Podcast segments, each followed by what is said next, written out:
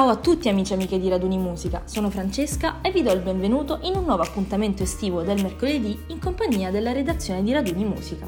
Il nuovo album di Lizzo, Special, con lo zampino di Mark Ronson e Max Martin, è una rivelazione. Sedetevi comodi, schiacciate play e tenetevi pronti alle sorprese, tra guizzi geniali, citazioni d'autore e performance vocali da brividi. A tre anni al travolgente successo di Cose Lovio e del singolo Juice, che fecero di Melissa Jefferson una vera e propria stella in salsa hip hop, nonché un'icona del curvy power, la cantante cerca la consacrazione con un album che mette insieme le più grandi menti del pop contemporaneo. Da Mark Ronson a Kid Harpoon, passando per Ricky Reed e Max Martin, insieme a tanti altri, non capita tutti i giorni di vedere riuniti in un unico disco gli hitmaker di maggiore successo di questi anni, ricoperti da Grammy, dischi di platino e soldi.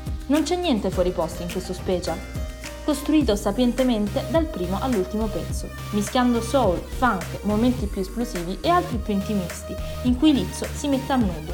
Naked è il titolo, forse fin troppo prevedibile, del brano più personale, un inno alla self-confidence, invitando a riconoscere il valore e la forza in se stessi. Hi motherfucker, did you mess me?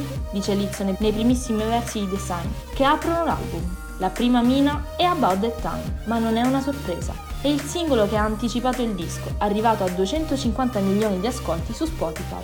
Suona come un pezzo dei Daft Punk di Random Access Memories, tastieroni, bassi dannatamente funky e sintetizzatori. Contiene un sample di Hey DJ di The World's Famous Supreme Team, pezzo hip hop dell'84. È solo il primo di una lunga serie di omaggi.